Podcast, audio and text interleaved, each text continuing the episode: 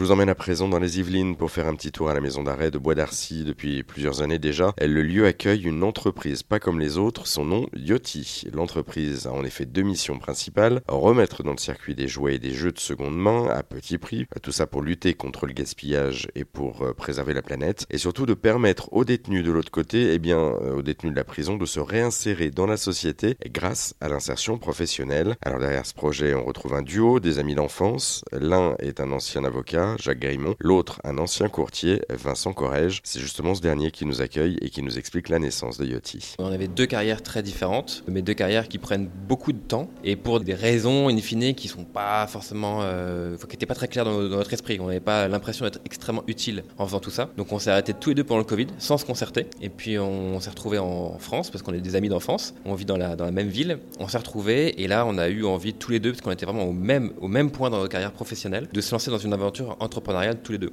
Très très vite l'idée de la seconde main euh, a germé puisqu'on connaît bien le secteur de la seconde main textile. Donc on a regardé un peu ce qu'on pouvait faire, là où il y avait le plus gros problème et le moins de solutions. Et euh, le jouet est devenu une évidence quand on regarde sous cet angle-là, puisqu'effectivement c'est un problème gigantesque et il y a euh, très très peu, voire aucune aujourd'hui solution euh, d'envergure. Quand je parle d'envergure, c'est quelque chose de national qui traite ce sujet-là. Euh, et aussi pour donner encore plus de sens au projet, on a voulu avoir une, composante très sociale, mais on n'avait aucune expérience dans ce milieu-là. Donc ouvrir un atelier chantier d'insertion à l'extérieur, quand on n'a rien fait avant, c'est très dur. Pas montrer pas de blanche. Donc on est venu dans presque le seul lieu où on pouvait venir, où on nous accueille les bras ouverts parce qu'on a, a un besoin fort de structures comme la nôtre, c'est en détention. Donc là, on a été très bien accueillis et surtout très bien pilotés par le, ministère qui, en fait, euh, nous a dédié une personne qui nous a montré le monde carcéral, nous a expliqué comment ça fonctionnait, où est-ce qu'on pouvait aller, comment on pouvait s'implanter, enfin vraiment step by step, comment faire pour aller en prison. Et donc, euh, ça, a été une grande force parce que le projet est né en prison. Je pense que quand on est en extérieur, c'est tout à fait possible de venir travailler en détention, mais il faut s'adapter. Et l'adaptation, elle, est, dure parce qu'il y a beaucoup de contraintes. Quand on est directement en prison, on s'adapte de fait à notre environnement. Et donc, Yoti, c'est vraiment un... On aurait presque du mal à fonctionner en dehors de la prison maintenant, parce qu'on a été forgé comme ça. Voilà. Donc c'est vraiment la, la, retrouvaille entre deux amis, une envie, une envie de, de se lancer dans quelque chose d'utile et d'entreprenant. Et puis après, en regardant un petit peu ce qu'il y avait à faire, voilà, pour être le plus utile possible, on est arrivé sur les jouets et sur la prison. On disait tout à l'heure, en, enfin, je, je, faisais référence tout à l'heure lors de la visite en disant, vous avez commencé, vous étiez deux. En fait, euh, c'est ça, donc euh, tous les deux, mais également deux détenus, c'est-à-dire que chacun coachait un détenu. Exactement. Donc on était quatre dans un lieu un petit peu sombre parce qu'on a commencé en novembre, je crois, ou en octobre. Il faisait froid. Enfin, c'était un petit peu dur. Au, tout début, c'est vrai qu'on s'est un petit peu posé la question du qu'est-ce qu'on fait là? C'était quoi déjà l'objectif de base? On s'est un petit peu remis en question, mais on a persévéré. Pendant longtemps, ça a un petit peu stagné. On était deux, on était avec deux détenus, puis quatre pendant 3, 4, 5, 6 mois. Et puis à un moment donné, voilà, on a, on a compris, on a eu un déclic quoi. On a compris comment ça fonctionnait, on a compris comment il fallait qu'on fonctionne aussi avec les détenus pour les manager, pour faire avancer l'activité. Et là, c'est monté très vite. On est passé de 4 à 10, puis 15, puis 30, puis maintenant on est 45. Et on sera bientôt 60. Euh, Donc euh, maintenant, ça, une fois qu'on a bien compris comment ça fonctionnait, euh, ça, va très vite. Et puis il y, a aussi effectivement comprendre tout l'univers carcéral qui est chose qui est effectivement nouveau et, le fonctionnement aussi de la vie, euh, de la vie euh, on, l'a vu tout à l'heure, qui est quand même très réglée aussi. Oui, oui effectivement, le travail, ça reste euh, une activité annexe la détention. Donc c'est à nous de nous adapter aux règles de vie de la détention.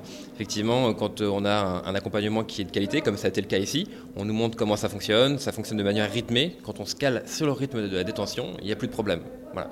Donc ça fonctionne très bien et effectivement comme il y a beaucoup de demandeurs d'emploi au sein des détenus, c'est vraiment une grande force de la détention, c'est que quand on est prêt à accueillir 15 personnes de plus, sous deux semaines, on peut faire ce recrutement de 15 personnes de plus. Donc ça c'est vraiment une, très grande force et cette, cette flexibilité dans euh, l'embauche toujours plus de détenus.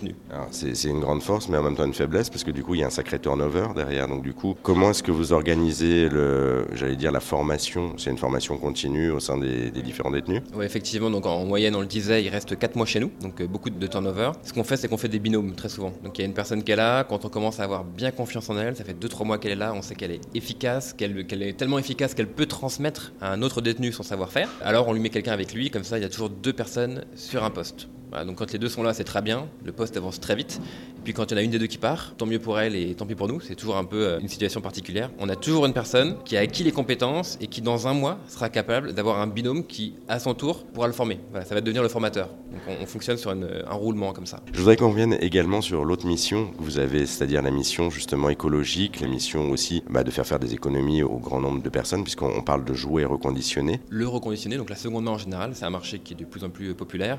La fripe a ouvert la voie et maintenant tout le monde est habitué à acheter des, vêtements de seconde main. C'est un petit peu moins vrai sur les jouets, puisqu'effectivement, beaucoup d'achats sur les jouets, c'est pour faire des cadeaux. Et donc, dans la seconde main, on a toujours un petit peu peur, on a une appréhension, qu'est-ce que je vais avoir entre les mains? Et c'est pour ça qu'on s'est lancé dans ce secteur-là en se professionnalisant tout de suite, puisqu'il y a quand même une, garantie de qualité et il y a un SAV derrière si ça ne fonctionne pas. Comme ça, les gens, on, lève ce frein qui est le frein principal en fait. Hein. C'est, je veux faire un cadeau, je sais pas, à ma nièce par exemple. Si le jeu est en mauvais état, s'il n'est pas complet, c'est un peu la honte quoi. J'ai, fait un, cadeau qui sert à rien. Donc, c'est pour ça qu'on a des process qui permettent d'avoir des jouets qui sont euh, tout à fait complets, jouables et propres. Et des jouets qui sont en moyenne à 50% moins cher que le neuf. Voilà. Donc en fait, vous allez peut-être avoir une petite égratignure sur la boîte, mais à l'intérieur, c'est pareil que dans, que dans du neuf. Et justement, effectivement, vous pouvez voir tout ce qu'on a. Donc on a un catalogue de plus de 6000 jouets maintenant. On a refait le site en plus, donc il est encore plus beau. Donc c'est l'occasion d'aller voir. Donc sur yoti-shop.fr pour les fêtes de Noël, vous allez voir vraiment des, pépites, parce qu'on a des jeux qui datent de 1960 aussi. Et on a des jeux beaucoup plus récents, bien sûr. Donc vous allez pouvoir tout trouver sur les jeux de société notamment. On a maintenant beaucoup de jouets qui commencent à arriver, mais historiquement, on a commencé sur les jeux de société, donc on a une référence énorme euh, de jeux de société de seconde main. Vous savez en moyenne combien vous arrivez à, sauver, entre guillemets, de, jeux, les choses qui sont jetées euh, J'avais vu un chiffre comme quoi il y avait 100 000 jouets ou jeux par an qui étaient comme ça, joués, jetés. Alors c'est pire que ça, c'est 100 000 jeux par jour et 100 000 tonnes par an. Ouais, donc c'est assez énorme.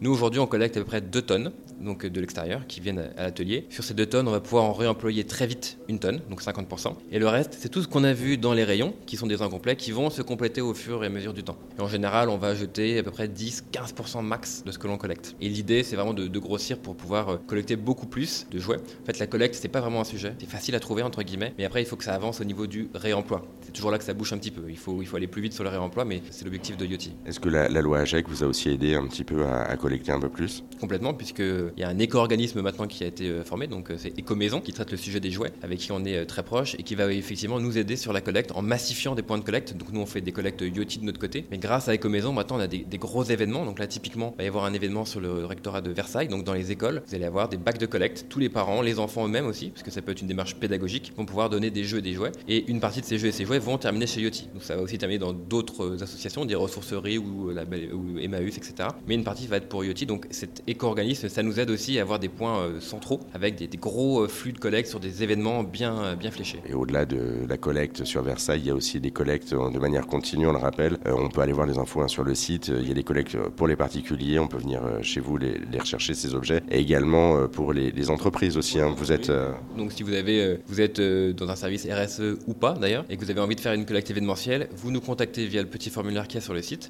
Et nous, on va venir avec des kakémonos, des bacs, on va faire une petite opération aussi pour expliquer en interne qu'est-ce qu'on fait, où vont finir les jeux et les jouets que vous nous donnez. Voilà, c'est important. Et donc après, sur un mois ou deux mois ou deux semaines, si vous voulez faire un truc un peu plus flash, on va pouvoir faire une collecte dans votre entreprise. Et pour en savoir plus sur la structure Yoti et ses missions, eh bien, on vous a mis tous les liens sur notre site internet rzn.fr que ça se passe.